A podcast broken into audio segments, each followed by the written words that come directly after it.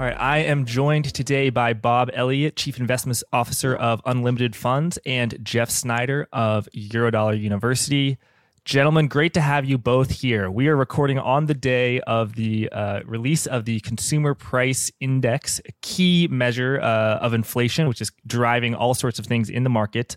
Um, just to read out the data headline, uh, which means including food and energy, month over month, a a decline of 10 basis points or uh, 0.1%, an increase of 6.5% year over year. Uh, core inflation, 5.7% uh, uh, year over year. And uh, you know, a big feature was a d- decline in gas prices. That's why headline was uh, you know officially a negative.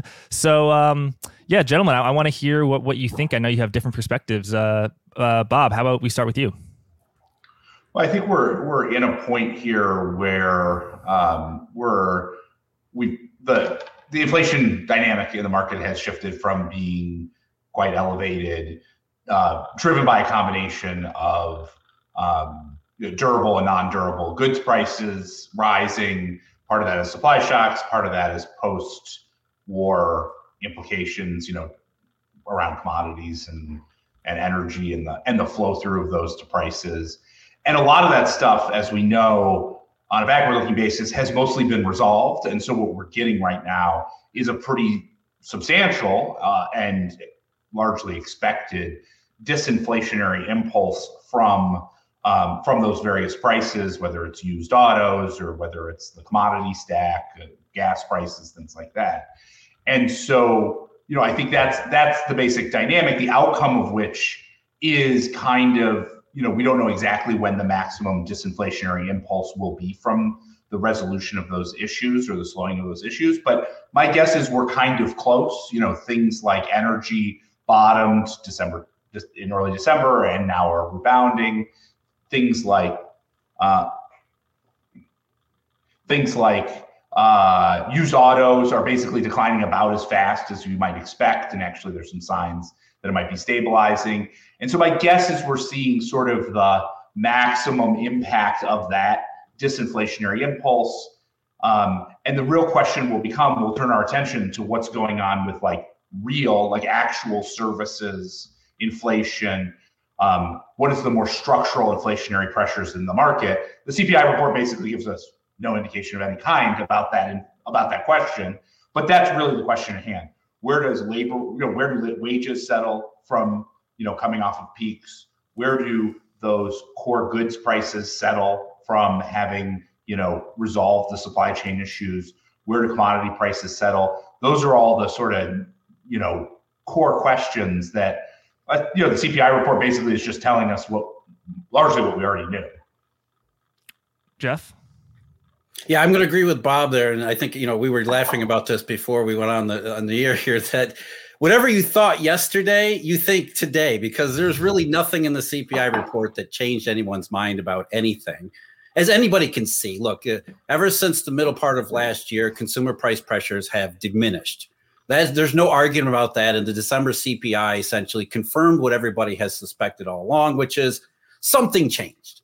Now, what does that actually mean? We're not going to get any answers from December CPI or probably any CPI. We have to go to other stuff to look at maybe what's happening here. So, you know, under the head, the under the hood, the headline stuff. I mean, the numbers all make sense given what we said before. You know, consumer prices they accelerated in the first half of, the, of last year. Something changed, and over the the second half of the year, they've softened a bit. But where do we go from here?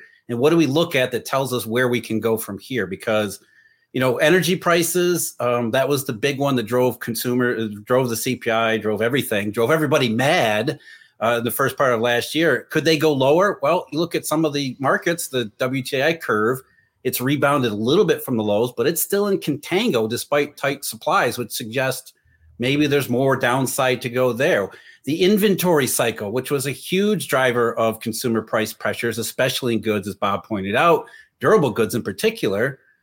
Uh, corporate anecdotes, data we see, uh, inventory data suggests that there's there's lower prices still ahead. So if you're looking at the CPI report and expecting it to tell you something significant, I think you're going to be thoroughly disappointed with it because there was nothing in it that was a surprise to anybody. Right. So a lot of distractions that are not generally indicative of, of anything. Like the fact that eggs went up 11% from November to December, you know, it doesn't doesn't really tell us about the macroeconomic uh, conditions.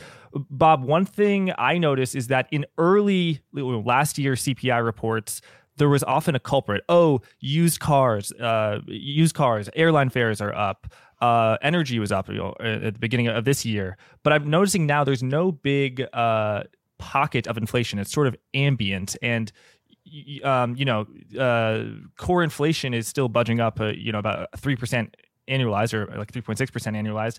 And I'm wondering, yeah, I mean, do you think inflation is getting embedded in the system because something that can begin as a, um, a, a, a supply side shock, it can get embedded in the system, right?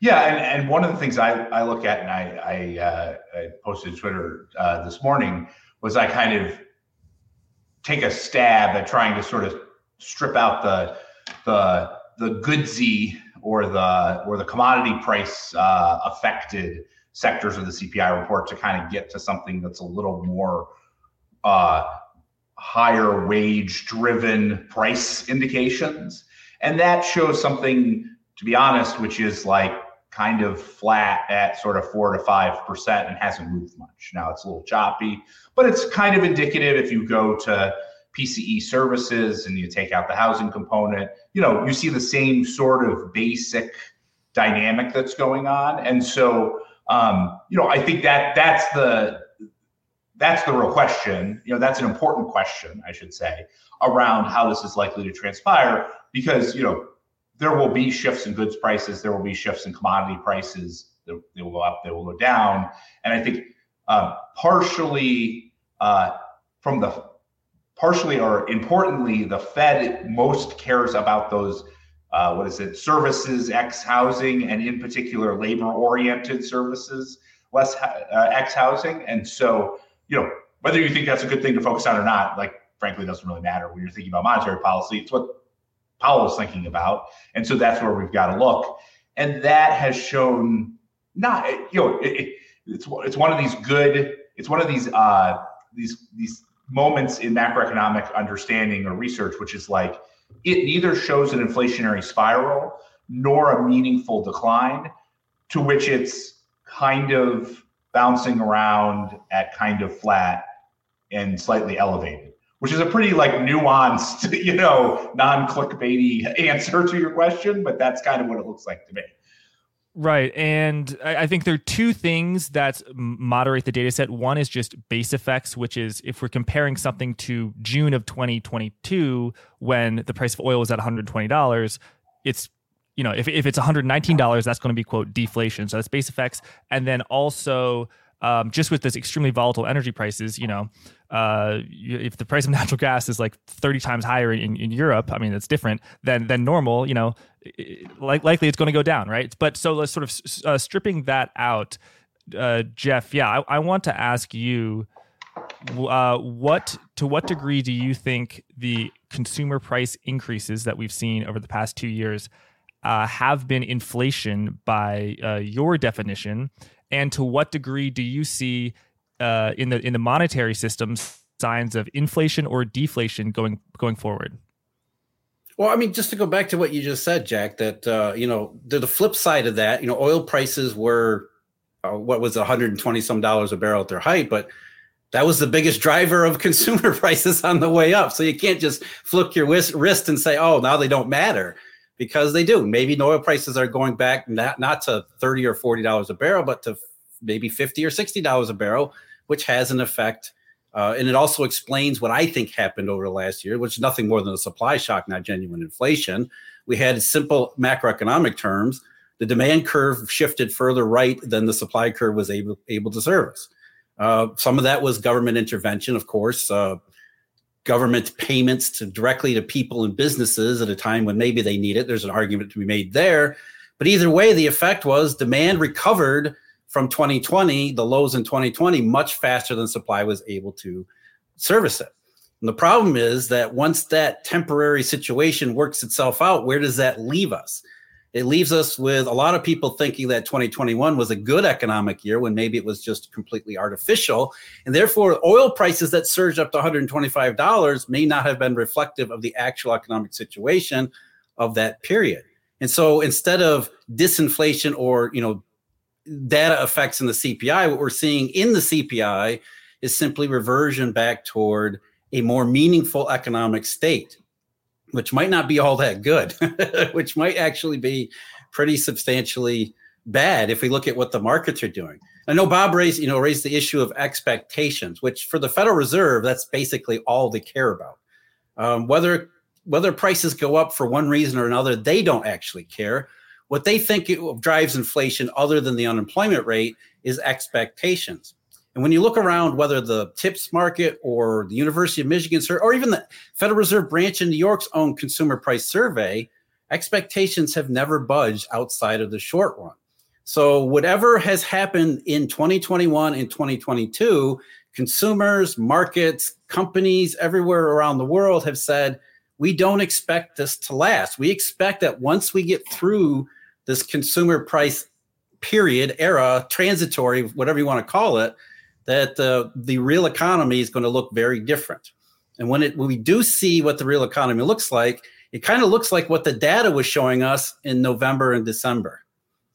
And I think that's the, probably the biggest area of, of, differing views between you two is uh, Jeff. I don't think you're particularly constructive on the global economy at, at all. And, and Bob, and by the way, but yeah, Bob, you, you muted yourself. Um, I think that you you are quite constructive, and you say, hey, uh, we're not in a recession now, and the at least the U.S. economy has proven extremely resilient. And Bob, I know you pay a lot of attention to the labor market, which has p- proven extremely resilient. And uh, I want to hear your thoughts, Bob, on that. And, and then also, could you argue about how the labor market can be indicative of inflation? I mean, if wages are going up eight percent, that's just not an that's not an oil shock. I mean, that that is pretty embedded in the system, right? Yeah, I, mean, I think one of the things to recognize is we're in a bit of a different cycle than what a what than other economic cycles that we have experienced over the course of the last 20 years, which is we're in a predominantly income driven cycle. Part of that was supported by fiscal transfers a few years ago related to COVID, but increasingly spending is driven by incomes. And when you are in, rather than spending being driven by incremental credit creation, and so, in those sorts of cycles, in a credit cycle like the 2006 to 8 cycle, uh, credit moves first, and then you know spending and unemployment move behind and are lagging indicators. In an income-driven cycle, typically incomes are closer to incomes and employment are closer to coincident. They're not perfect, but they're in that they're they're much uh, they're a much better uh, timely read of what's going on. And when we look at the labor market, as an example, the timeliness reads of labor market indications, there has been no deterioration, no meaningful deterioration in the labor market. Um, it is not, I'd say, it's not scorching the way it was in 2021 and early 2022, but that was just, I mean, that was that was a lot of that was post-COVID recovery and post-Omicron recovery and things like that. We're settling in at you know secularly low initial claims for the last six months, secularly low continuing claims for the last six months. Um, if anything, the labor market over the last six or eight weeks has gotten better, not worse. Um, and so that whole picture aligns with a dynamic where there continues to be um, tightness in the labor market. And typically, when you see tightness, typically you see elevated wage growth. Now, is that going to happen this time? I think the jury is still out exactly where that lands us over the course of the last year we've seen you know wage growth peak at very high levels over the summer, actually particularly connected to the oil price shock. So can so I think what Jeff's highlighting, I think, is a really important one, which is we saw a real spike in wages over the summer as lower income quartiles responded to the oil price shock by asking for higher wages almost immediately because they had to pay for the gas in their car. And I think the question is now we're sort of off of that cycle. Prices in aggregate are starting to come, you know, have come down or the rate of growth has come down. And so then the question becomes where do we settle? Is there enough labor market tightness and you know labor power that they can keep wages going at five or six or seven percent? Or are we going to go back to where we were pre-COVID? That that's really a key question. Like the difference between those two paths is the difference between structurally challenging inflation for the Fed and you know essentially long transitory inflation. Let's call it. You know, not not as transitory as it was originally thought, but like you know over a, a longer time, over a few year time frame, transitory inflation. That's the key question in, in my mind. You know, on the margin, I tilt towards thinking that labor uh, markets are tight and wages are likely to increase uh, at an elevated pace. But you know, there's a lot of uncertainty. It's been a long time since labor has had power, right? It's been 30 years since labor's had power, since we've had real wage, you know, real meaning like meaningful wage growth. And so, any confident view on that point is, uh, you know, you can't you can't be too confident in that view, um, for sure. Yeah. Uh, so, so Jeff, you know, unemployment rates at 3.5 percent for people who are staying in their jobs. Their wages are going up about five and a half percent year um, in a year. People who are leaving their jobs, their wages are going up eight percent. That's, uh, I mean, d- does do, what do you make of that? I mean, if, if people's wages are going up, you know, close to ten percent a year, it seems like they can handle ten percent price increases, and it would sort of sustain.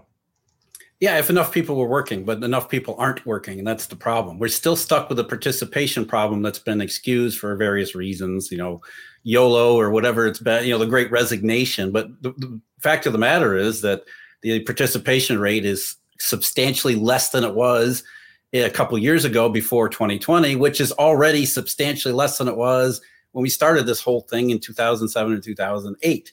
So those people who have a job are enjoying wage increases, which is nothing more than SRIRL, which is you know typical of this type of uh, economic uh, economic situation. Which I agree with Bob. I think what's happened over the last couple years is very different from what had happened previous, especially in the, the decades of the 2010s. So you have to factor that in your mind that there's very different uh, sort of circumstances here. But even so, some of the economic behaviors, macro behaviors are going to be the same regardless. And I, you know, I would disagree with Bob about the state of the labor market. You look at the, for example, the household survey. The household survey has been flat since last March. So you had the big spike in oil, and then according to the household survey, companies said, "Lo, let's let's let's hold up on hiring here." Not only have they hold, held up on hiring, they've also, according to the household survey, they've hired fewer full-time workers. Full-time jobs in December were 300,000 less than they were in March. And that doesn't even take into account the one and a half to two million full-time jobs that should have been created over that time period. So we're about 2 million full-time jobs less than where we should have been. And the level of full-time jobs really, really never recovered from the 2020 recession. So we're even several million more full-time jobs less than that. So those who are working are able to absorb price increases, but those who are not can't. And there are too many in the not category, which drags everything else down, including businesses. Businesses are looking at the revenue opportunities and saying, I need to start controlling my costs here, which is what we see in full time jobs. And then over the last couple of months, hours worked fell on a seasonally adjusted basis, which suggests that companies are also cutting hours, which is a horrible, horrific macroeconomic cyclical indication because now the companies aren't just looking at their saying we don't need to hire as many workers. We need to actually take proactive steps to control our costs. Bob's right. They aren't at the point where they're laying off people on mass yet. We don't see the huge surge in jobless claims or something like that. But they are taking proactive steps to manage their labor costs because of it's not economic uncertainty, it's an economic downturn. And where it ultimately ends up depends upon how se- how severely they react to the uh, the the idea that they need to control their costs some of that went over my head, um, Bob. But I know I know you, uh, you you know what he's talking about, and I you you have a great chart uh, about the household survey. So what what data is, is Jeff talking about? And I, I know you have thoughts about it. Well, I, I think first of all, important whenever you're looking at any macroeconomic, let's call it concept here, right? Which is we're looking at the labor market. You want to look at it from a diverse set of perspectives. You don't want to overly rely on one thing or another. There's all sorts of noise in any macroeconomic stat. And so, you know, Jeff was pointing to the household survey, which is an important lens into what's going on in the economy. There's other things like payrolls, which has been a bit, you know, has been a bit stronger than the household survey over the course of the last six or 12 months. There's initial claims, which, you know, has its own flavor. It's kind of, it's like in the in the firing uh, pipeline, like late in the in the series rather than early in the series.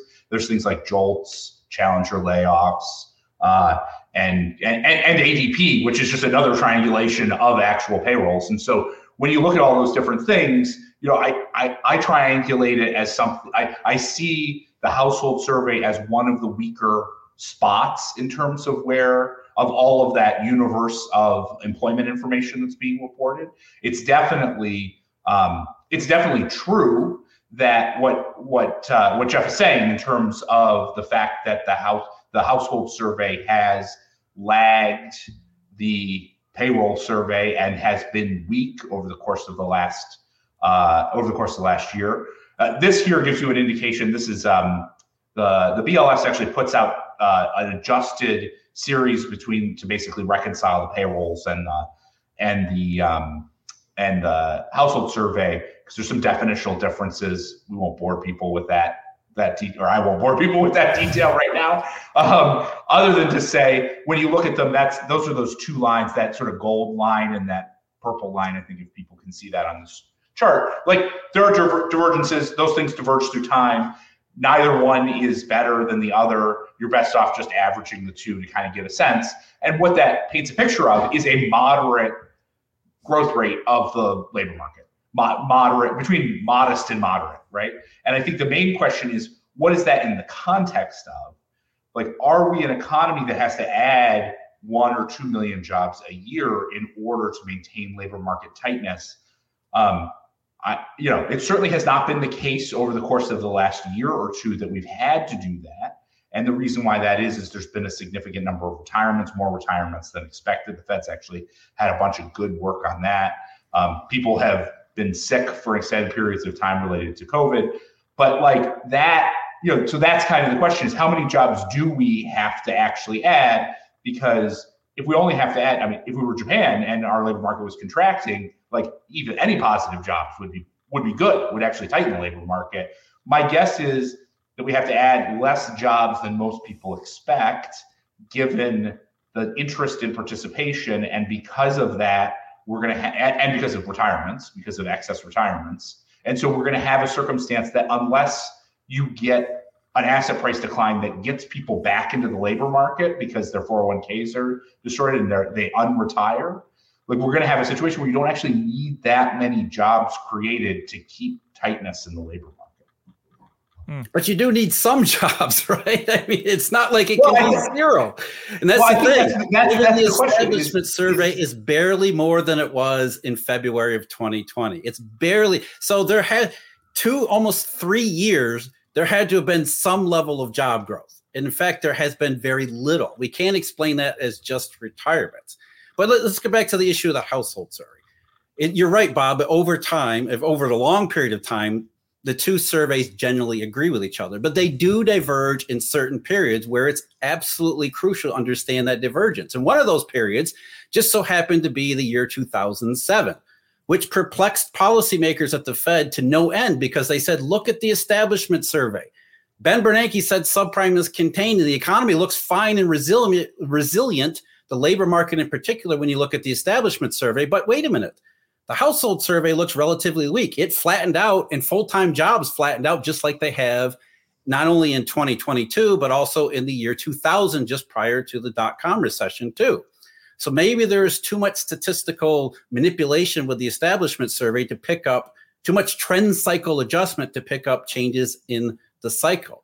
But even looking at the establishment survey, which was down to what, two, 260 something for the December number, whatever it happened to be, it's creeping down below the lower end of what its range used to be. So I think I agree with you, Bob, in that respect that the labor market has shifted, but it's not at all clear, at least in the data that we're seeing thus far, what that actually means. The household survey says this is a recession that's coming. The establishment survey says, well, maybe it's just a downshift in employment to something more stable and normal. So where do we go to split the tie? Well, look at other as you as you do look at a broad range of other data sources uh, but you get in most of the labor data you get the same ambiguity you mentioned jolts jolts job openings look like the economy is still red hot like there's so much labor demand that we can't even come close to filling enough work, uh, enough uh, uh, employment.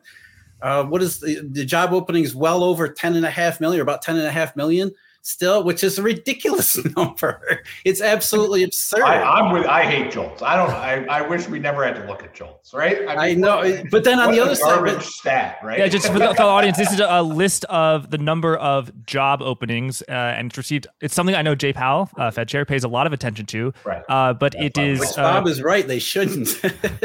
yeah. No, I I, I agree. You can understand though. You can understand the the reason why they have it. I mean, look Jolts, you know, going back to the, you know what's this uh, Beveridge, um, the idea that we need to measure the demand for labor that isn't always captured in the actual number of people employed because there are other factors involved. So you know, the idea behind job openings is a good one. It's another one of those where you shake your head after a while, as Bob was just doing. That maybe the way that's done is just not not particularly helpful. And I think that's my point here: is that job openings. If you look at job openings the economy looks like it's still red hot. But then you look at something like hires, which is also part of the JOLT survey, and it's gone off a cliff. Now it isn't gone to a low level, but it's it's going down, down, down, down, which again, the labor market data maybe doesn't tell you everything you need to know from just the labor market data. And one reason why is because it is lagging. It's only telling you what has happened up till now, to get a somewhat of a sense of where we are today and not really necessarily much of a sense of where we're going tomorrow, which is why I look at again markets and curves and interest rates because markets have much better information than you or I or anybody else does because that's what markets are supposed to be about. And when you look at markets that are actually grounded in fundamentals conditions, what you see is that they have again better information and they're portraying what they're seeing, what most people are agreeing is a consensus and if the data follows where the markets say the mar- the economy was going to go, then you're reasonably certain that the markets are on the right track. And so if we look at these this ambiguity across data series, the establishment survey is okay, household surveys bad. Jolt's job openings looks really good, but tires looks bad. The markets continuously say it's the bad stuff, not the good stuff. Uh, just final question on the labor market. So I, th- I think Jeff to Bob the fact that uh, you know wages are going up six percent a year that indicates that labor demand demand for labor is higher than supply for labor. Would you disagree with that conclusion?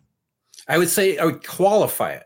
Demand for certain parts of labor is is still exceptionally high, and I think that's part of the SRIRL uh, short run increasing returns to labor that is uh, that is evident when you have sharp economic shocks like 2020. Essentially, companies hold on to when they have to just fire everybody because revenues are falling off a cliff, they tend to hold on to the higher wage positions because those are the more valuable employees. And so I think demand for the more valuable employees over the last couple years has persisted. And so the wage data has skewed toward higher value jobs for that reason, which again, as I said before, leaves too many people out of the equation. That's why we don't have as many jobs or many jobs as we should have uh, over the two and almost three years since the 2020 peak because the economy hasn't actually recovered from its 2020 recession. It sort of looked like it did in sort of the rapid recovery from the low point, the ultimate, the ridiculously low point in 2020 into 2021. So I think that there is a tremendous amount, as Janet Yellen said in 2014, hidden macroeconomic slack in the low participation rate. The participation rate should be much higher. I mean, it should be way higher than it was in 2019, let alone where it is today. So that tells me that there, yes, those who have a job and those who have good job skills, they're doing not just well, they're doing tremendously well, as Bob pointed out, for the first time in forever. So good for them. But in terms of the overall macroeconomic condition, there's just too many people being left behind. And then they're they're not even be left, not just being left behind in the labor market, they're being pounded now by consumer prices for the same artificial reasons. Jeff, I, I want to ask you about the, the yield curve, but yeah, Bob, I'll give you the, the final uh, word on, on the well, labor market. My, my final word is actually some questions. um, uh, I, one of the one of the theories I've heard um, about the about the the jobs market and some of these like more negative, I don't know what you call it, like underlying pieces, corners of the the releases has been that that we've basically been in this world. We're at this world where full-time employment it's basically anyone who is a full-time a traditional full-time employee is employed basically that wants to be employed and so now what's happening is a lot of the incremental hiring is more in the part-time side of the economy and that has sort of two effects that composition mix that shifting composition mix has two effects in some of these underlying areas that look a little weaker. I mean, first of all, it looks like there's more part-time employment than there is full-time employment because full-time employment isn't moving and part-time is. Second, that that would typically depress average hourly earnings since it's uh, you'd be adding incremental uh, lower income earners to the job market. Um, and third, that that would also depress hours because what would happen is you would be um, adding people who are more part-time and you know might be working on net less incrementally less than they would be otherwise you know than than a full-time person who would just stay full-time any thoughts on those points and and and that perspective on some of this sort of weakness on the corners of the labor market yeah, but why would we assume that's voluntary? you know, that's it may be just what the companies are willing to pay. They don't want to hire full-time employees because it's way too expensive in terms of adding full-time benefits. So I look at the same same data, same situation, and say, I don't think this is voluntary. I think this is the best mm-hmm. the labor market is is putting is coming up with. And again, this is an extend it's extension of not just 20 post 2020 economics, but also post 2008 economics, where the labor market recovery after uh, the 2008 recession was incredibly weak for the same reasons. So uh, the the lack of participation, the lack of full time employment, I don't think those are voluntary situations where people are saying, I would rather work part time. Of course, there are individual cases where that's absolutely true, just as there is in demographic shifts and people retiring. But overall, I think that's the lack of labor market recovery. And so, in some ways, we the data that we have is the data that we have. And so we look at that and say, whether it's the household survey, the establishment survey, or whatever the whatever the number is, ADP even.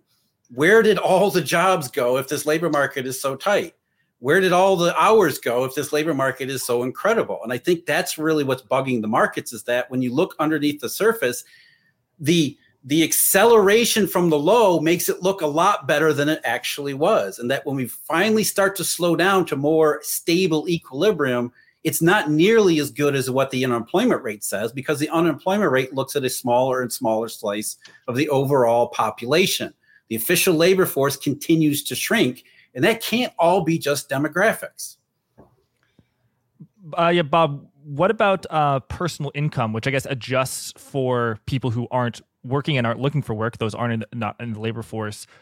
Uh, yeah, just in terms of the total amount of money that is earned by you know all Americans. What is what does that indicate? You know, in general, we're seeing if you look at something like the you know em- employment cost index or something like that, what you're seeing is like for like wage increases that are in that five to six percent. That's similar to what you're seeing in the Atlanta Fed like for like.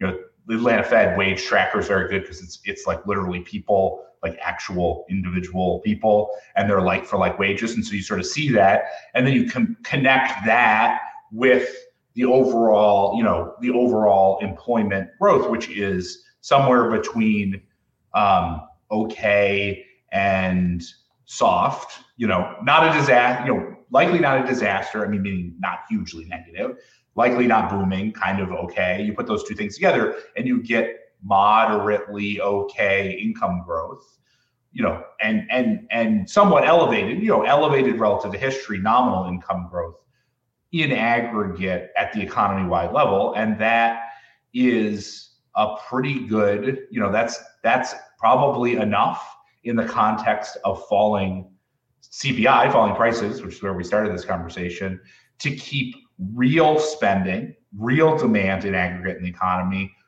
from the household sector kind of okay for now. Now that might change, right? Wages might come down, savings might get a little, you know, will our overtime being depleted. But like if I look at the next three, six months, you know, I think we can probably do okay. Spending can kind of be okay given the income growth that we're seeing, the labor growth we're seeing, and the compression in uh, in goods prices, you know, in particular. Hey there, sorry to interrupt. Announcement Blockworks is hosting an event called Permissionless in September. It's a crypto event, it's in Austin, Texas. We did Permissionless in 2022. It was the biggest and best DeFi event in the world, and this year Lightning will be striking twice. Historically, our ticket prices have gone up about 10 times from the day the tickets go live to the day before the event. If you're like me and bad at math, that's 900%. So it might be savvy for attendees to consider buying tickets now rather than later. If you're listening to this and you're saying, hey, Jack, I'm not really into this whole crypto thing. I want to hear about the Fed. I want to hear about the dollar, Bretton Woods 345. I hear you. I'm not telling you to buy a ticket, and the interview will resume momentarily. However, if you are into the crypto thing and permissionless is something you might want to attend, what I'm saying is there's no time like the present because tickets will go up, and if history is any guide, prices will go up a ton. Anyway, the link is in the description, and you can get an additional 10% off by using code GUIDANCE10. Thanks. Let's get back to the interview. All right, so Jeff, let's talk about a metric that's a forward looking metric that I know you put a lot of weight on the yield curve. Why is it important? What is it doing now? And what conclusions are you drawing from it? Well, before we get to that, I want to go back and just what you're just saying about income. There's a series that the Bureau of Economic Analysis puts out called Real, Personal Income Excluding Transfer Receipts. And it's one that the NBER uses as one of the way, one of the uh, statistics to determine a business cycle. And the reason it's important is because it's adjusted for prices and it only looks at incomes from private uh, sources. So we're not we're not including government transfer payments. And real personal income excluding transfer receipts has been incredibly weak for over a year. In fact, it's down on a year over year basis, down slightly. It shouldn't be down at all. It should be increasing at a steady rate. In fact, it normally does outside of recession. In recession, what you see is it rounds off and then starts to go down a little bit.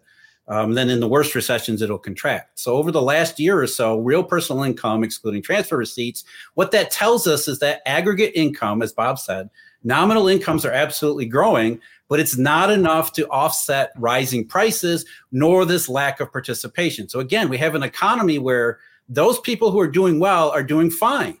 But there are too many people being left out. And that's why aggregate incomes are not keeping up with prices because there's too many in that other category, which, by the way, is all a recession really is. Because even in the worst recessions, most people do really well. They they do fine. They don't really experiencing anything. It's the people who don't do well that category increases too much that leads to all sorts of feedback effects. And I think that's what getting into the yield curve and all the money curves are saying is that the probability that we get into those feedback effects, those negative feedback loops, has gone way up over the last half of last year. So ever since June, uh, the yield curve, I mean, Eurodollar futures curve inverted back in December of 2021. What that suggested is that people in the market, and this is a this is not a niche market. This is an enormous market where the most sophisticated players are hedging trillions and trillions of dollars of positions.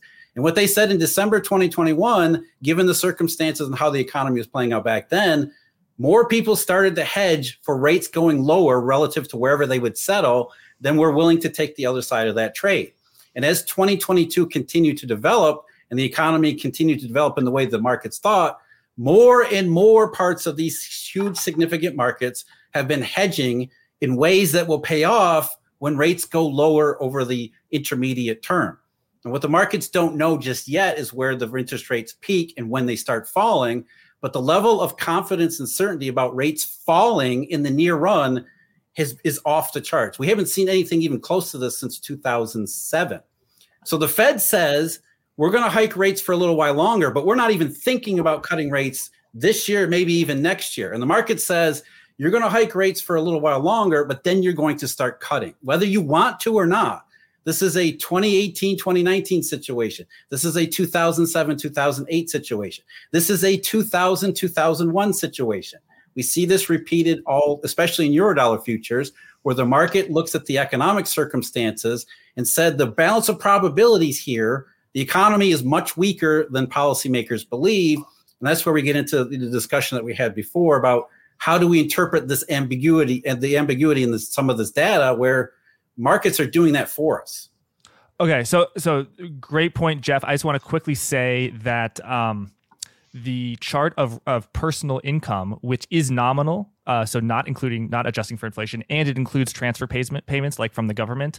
That chart is paints a picture of a red hot economy where uh, income is above trend and it's growing uh, and everything is fine. Jeff, the chart that you talked about could not tell a d- more different story. Uh, it takes account the money from the government. Once again, right? We're stuck in that same. Yeah, yeah, yeah. It's I either mean, this or this. It's almost binary at this point, right? Yeah, yeah. I'll put a chart of two, two of those on, on, on screen, so, and people should do their own work. That, that that's great. And then yeah, the euro dollar. Uh, uh, futures, um, the Treasury futures, Fed fund futures, so for whatever you want to look at, is looking. It's not just the ten, uh, the two ten spread is is inverted. It is a biblical level of rate cuts that the market is anticipating. For example, the peak terminal rate is now just shy of five percent. Let's call it five percent. Um, going to be achieved in the the spring or maybe early summer of, of 2023. By December 2024, it's three percent. So that's uh, 200 basis points or eight rate cuts. So that's uh, yeah, a truly extraordinary number of rate cuts. Be careful. Don't don't take these literally. It's not yeah. saying three. You know, there's eight rate cuts or eight. You know, what it's saying is balance of probability. Mm-hmm. There is a tremendous probability that rates are going lower beginning at some point this year. Now the markets can be wrong because it, there was a time in the early part of last year, or the middle part of last year, it looked like the rate cuts were going to start this year or uh, in 2022. So the timing is always up in the air. This is always about probabilities. But yet you're right we rarely see markets this this this absolutely certain that rate cuts. Interest rates are going to go lower from wherever they stop out or wherever they top out.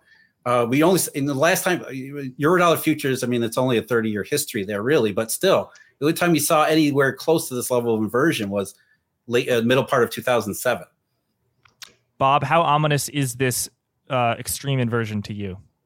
Well i, I think um, the important thing to think about is um, the important thing to, to wrestle with is the leads and the lags. Like it is, uh, it is unambiguous that um, uh, yield curve inversions typically precede recessions. That is that is unambiguous. That is, you know, we have dozens of indications of that through history and across countries. the thing that is super ambiguous is the timing of that and that matters a lot to thinking about when you're when you're running money that matters a lot. And so as an example you know pick your favorite indicator maybe like a twos tens that can go you know that can be anywhere from nine months lead to 28 months lead. Well the difference between nine months lead and 28 months lead is the difference between you know being right on top of a recession and it be and it coming but it not coming yet and particularly when you look at inflationary periods, uh, like back in the 60s and 70s, you often will see yield curve inversions for, let, us say, a two's tens, because I think that's probably you know, because you can look at that that back through time. Those are the sorts of things that can be deeper than what we've seen before, what we've seen right now, and they also can be longer uh, than um, they can be longer in terms of cycle. And so that you know that that's kind of my take on it. Is um, it is true in a um, in a in sort of a bimodal sense. Like yes, it precedes recession essentially 100% of the time, but from trading markets, the the ratio of putting on, let's say, using that to trade the stock market is not that good. Um, and that is, you know, that's a really that's a really important. And so you have to triangulate that yield curve inversion with other pieces of the macroeconomic stats to really understand what's likely to transpire. Great, great point. And just to give an example, so I'll put a chart up of the 210 inversion, the 10 year treasury note uh, minus the, the two year. And when it's negative, that's an inversion. And before pretty much every recession, I think actually every recession, I'm just hedging my bets. I think, uh, it's, I think it's every single one, right? Yeah, every I mean, single one, every single recession that happens. But the timing is so, so, and just to, as an example, the the 210 spread inverted in January of 2006 but the U.S. economy wouldn't enter recession for 23 months uh, later. Likewise, you know the yield curve inverted in early 2022, and if you said, "Oh, inflation's going to go down and uh, buy bonds because a recession is here," that wouldn't have worked out so well. So, uh, Jeff, what do you what do you think?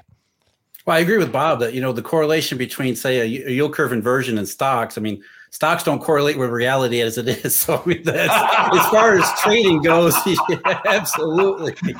I love that line. Stocks don't correlate with reality. I love no, it. No, they, they, it's John Maynard Keynes was right about that. It's a beauty contest. Uh, he wasn't right about many other things, but he got that right. but you're, you know, what changed in, as far as the bond market goes is the short end of the yield curve last year, which is all about the Federal Reserve, the Federal Reserve raising its short term rates but you see the resistance to those short-term rate hikes in the inversion of the curve. And then that gets us what bob was pointing out about the level of inversions. The more the fed or whatever reason back in the 70s it wasn't the fed but the more rates go up responding to whatever the conditions are and the more the market is is certain that they're going to have to come back down that's the that's the level of inversion. Now as far as timing it's a crap it's know, it's not necessarily a crapshoot, but it is it is it is very difficult. It's more of a term of art or a, uh, a, an attempt at art than it is any kind of science.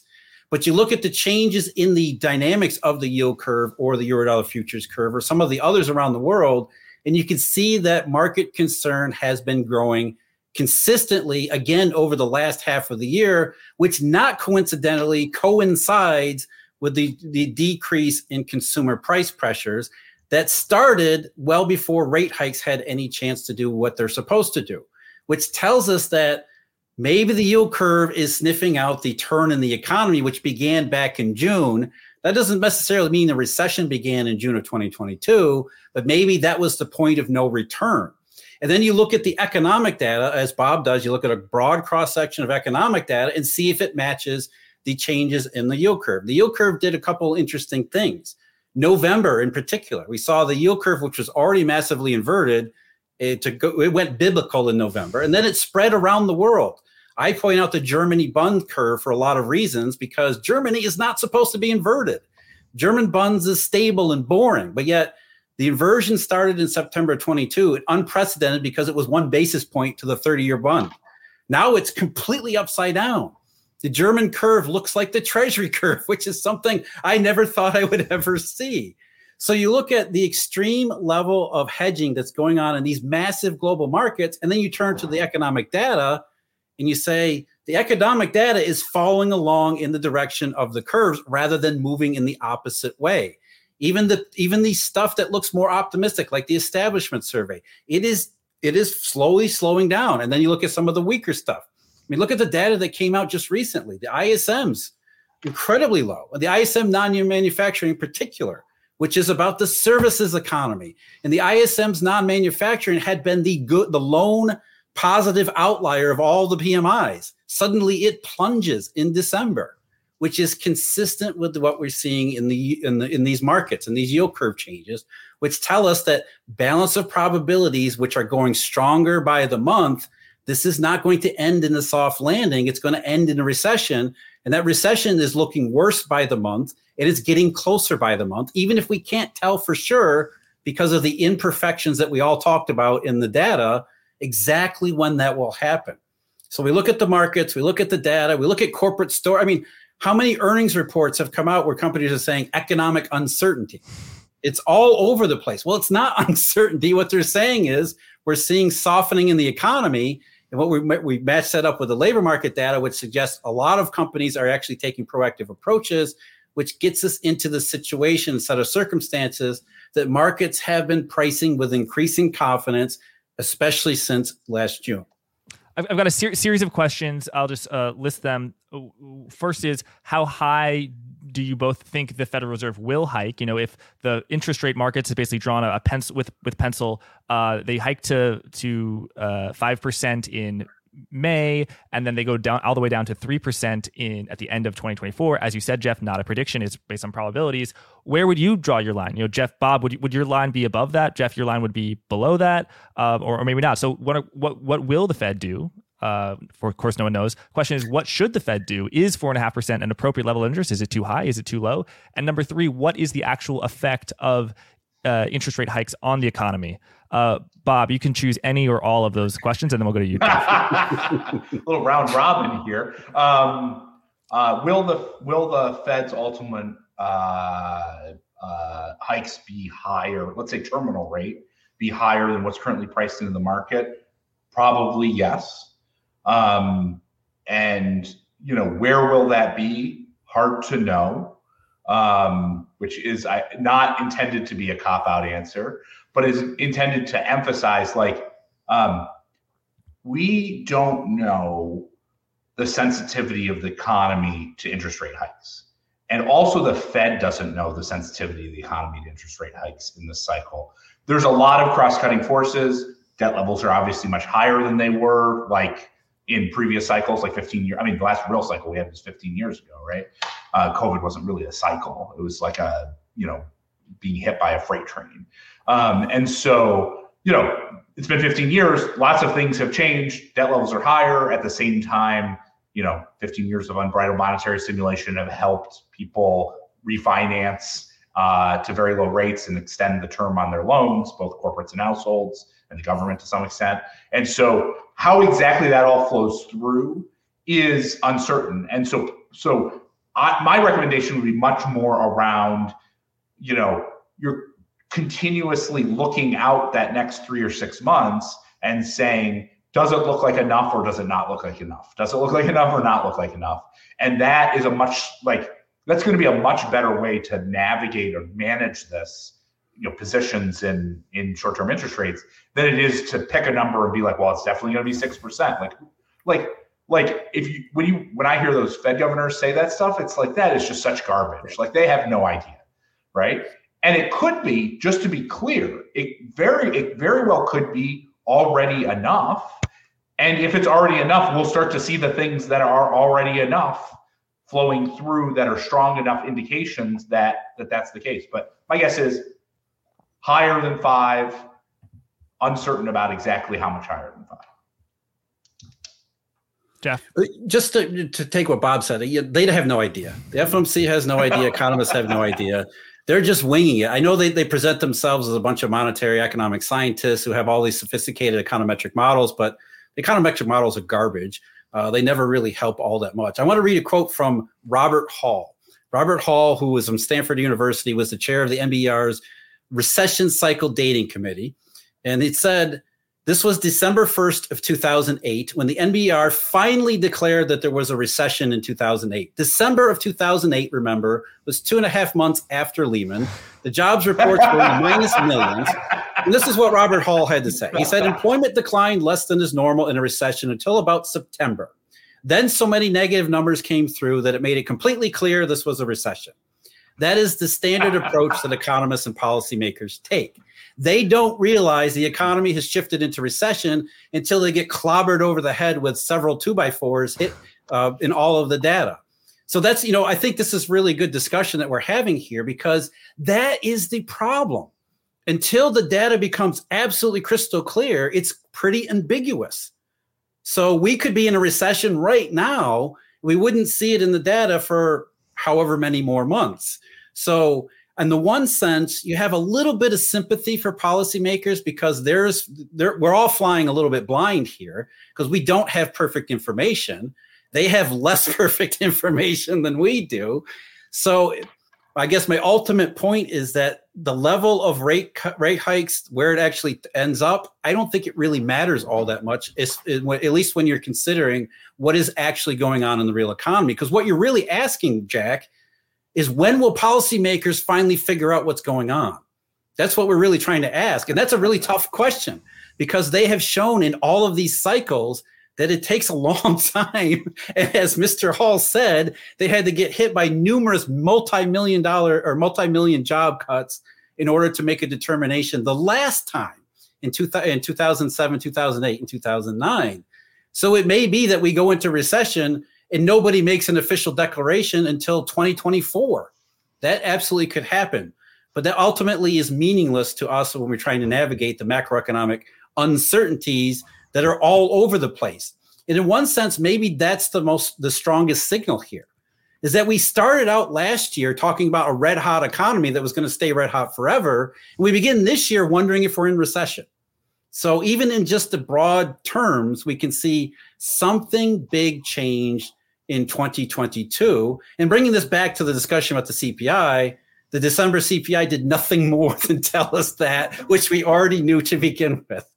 right, and, and uh, yeah, the economy never stays. Nothing stays red hot forever. Um, does uh, how how uh, efficient or uh, efficacious, I guess, important are the interest rates set by the Federal Reserve on the economy? Like, do you think that the rate hikes this year have played a, a, role, or maybe even a significant role in the housing slowdown? Do you think that the you know the zero rates of 2021 and 2020 played played a role in in the huge bond uh, bonanza and the fact that you know in, you know companies without revenue were were trading at billions of dollars? Well, you know, rate hikes and rate interest rates are never so simple. I know we're, we're, we're led to believe that it is so, it's like flipping a switch. When the Fed hikes rates, that's restricting credit, that's restricting the economy. When they lower rates, that's stimulus. And it's, it's just not true. There are times when that is true, and there are circumstances that are true, and there are certain parts of the markets or the economy that's true. And Jackie, you pointed out housing. Obviously, rate hikes have depressed housing. But what about the rest of the economy? Well, you look back through time, the 1970s, the great inflation, the higher interest rates went, the more banks were willing willing to lend and the more companies were willing to borrow because they saw nominal opportunities in the real economy continuing on forever which is one reason why policymakers focus so much on expectations. What they get wrong is the banking part of it. But the point is that rates were going up in the 1970s and that did nothing to stop the economy or inflation. So it's never so simple as rate hikes up economy down. There's always nuances and there's always individual circumstances to take in mind or to keep in mind. So, in my view, I look at the rate hikes last year; they were late. You, again, we keep talking about June. The Fed was just starting its aggressive rate hikes in June. Even those who believe rate hikes are effective will tell you that they aren't effective without a lag, and usually a substantial lag. So, as far as they're concerned, we're looking at you know if rate hikes were a, a really severe constraint on the economy, that wouldn't start until a couple months ahead of us what it, what explains the economic weakness that I see over the last half of June 2020? It couldn't have been rate hikes. So to me, and I think to the market, which is why we're getting into these big inversions, it's not really about rate hikes. The rate hike question again is only when the Federal Reserve finally realizes the situation for what it is. So Thanks. the rate hikes themselves aren't the issue here, it's sort of just a distraction. Thanks. Uh, you guys do five more minutes, or Jeff, do you have to go? Five more minutes is fine. All right, great. Um, thanks. All right, three, two, one. Uh, the final question I want to do has to is at the in- intersection of consumer spending and uh, bank credit. So bank credit did not really expand that much in well 2020 was weird but in 2021 it, you know bank credit was uh you know pretty similar to 2019 2018 maybe even a little bit lower but in 2022 um, bank credit exploded and i've actually got a, a chart from uh, uh, Joseph Wang showing that, that. That I'll show later. But first, I just want to show uh, Bob this tweet for, from you showing sp- how spending from 2022 versus 2021, this is from MasterCard, the, the credit card company, uh, was up in you know, 7.6%. For e commerce, was up 10.6%. And that's relative to 2021, which was the biggest holiday spending season season ever. Um, so, so yeah, just I just love both of your concluding thoughts on uh, consumer spending and uh, uh, bank bank lending. Bob, you first. Well, I, I think uh, it, it, goes back to this question of what type of cycle that we're having. Um, there's been uh, particularly uh, a lot of attention drawn to uh, elevated credit card spend, ele- elevated credit card balances and revolving balances. Actually, happens uh, as far as I can tell to include buy now, pay later as well. Uh, that that's the thing that's um, driving spending it is not the big story from a quantitative attribution perspective when you look at the size of those of that spending growth financed by that credit. It's not it's not that big in the grand scheme of things. Maybe uh, a few uh, a few uh, tenths of a percent of gdp have been supported by the sort of consumer credit increases that we've been seeing in terms of overall GDP over the course of the last year. I think it's important uh, to recognize that a big part of what's driving the spending is a combination of two things. One is elevated nominal incomes, for which it's critical to understand the labor market, understand wage growth, and see how that's going to play out. And then the other part that's that's helping support spending meaningfully is uh, is to saving uh, by the households. And so that's another critical component of it. And that will not persist forever. And so the key question is that balance between income and uh, and income growth and the savings to end the, the and price increases and how how you solve for each one of those different pieces will help you understand whether or not real spending demand, real economic activity, labor market tightness, et cetera, will persist.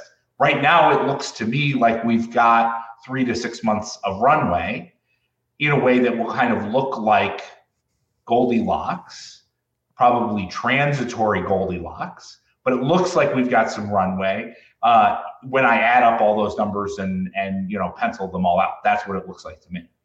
Thanks. And and yeah, um, I'm just thinking tomorrow the banks report their their earnings from the last quarter.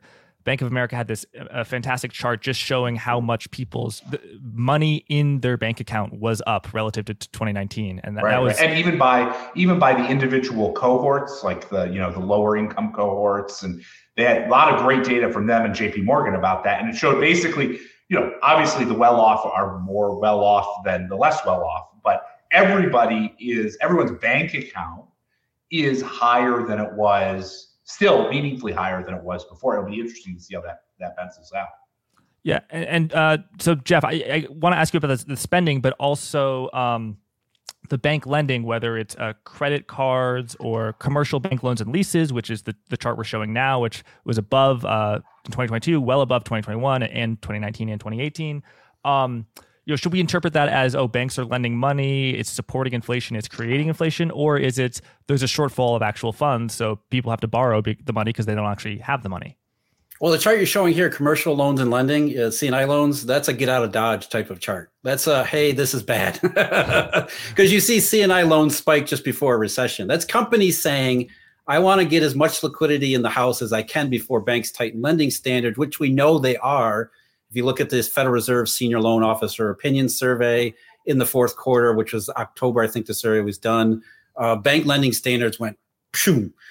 So banks are tightening lending standards. Companies know it. You've got rising interest rates to go along with it. So banks or companies are loading up on loans as they did in 2007 and 2008 or in 2000, anticipating rough times ahead. So commercial industrial loans and, and, loans and leases like that is a is that's a that's a cyclical signal there, a defensive signal there.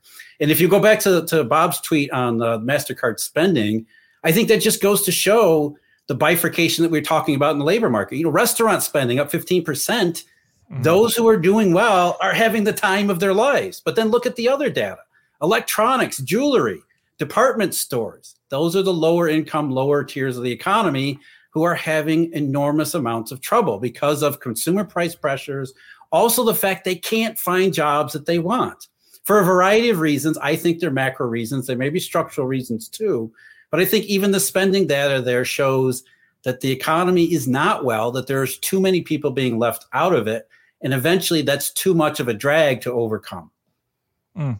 Uh, thanks, uh, Jeff. And yeah, just, just to put to, to put a pin on that, in 2020 and 2021, uh, there were government outlays um, to citizens as well as companies raised a ton of money in, in the bond market, which is not captured in, in bank lending. Uh, and 2022, the the corporate bond market didn't freeze up, but it's down like 30% in terms of issuance. But the, the the the banking lending is that's very high. And as you say, high bank lending is actually is kind of a very late cycle indicator. So the, the money is still flowing. Um, by the way, that, that banks are almost as bad as the Fed. yeah, yeah. The, the, uh, that, that, that, chart is from uh, my uh, good friend and frequent uh, collaborator on this podcast, Joseph Wang. Um, and, and he had a, a blog post from the summer that was called "The Money Still Flows." And I think that's just that sticks quote sticks with me because the money still flows. The question is, where will the money come from uh, going forward? But gentlemen, I think one of you uh, uh, will be right, but I, it's really glad you guys both have a, a great analysis. It's great to hear you ex- exchange your views. Um, Jeff, people can find you on Twitter at Jeff Snider underscore AIP. They can find uh, your excellent podcast, which I recommend, um, Eurodollar University, and the website is eurodollar.university. Uh, Bob, you on Twitter can be found at Bob E Unlimited, and uh, you've got a blog, blog.unlimitedfunds.com, and you're uh, you have an ETF, HFND Gentlemen, thank you so much. Uh, would love to do this again soon. And thank you everyone for watching. Yeah, thanks, Jack. Nice to meet you, Bob. Yeah, thanks so much for having me. It was it was great uh, batting this around, Jeff. Really enjoyed it. Absolutely. Thanks, guys.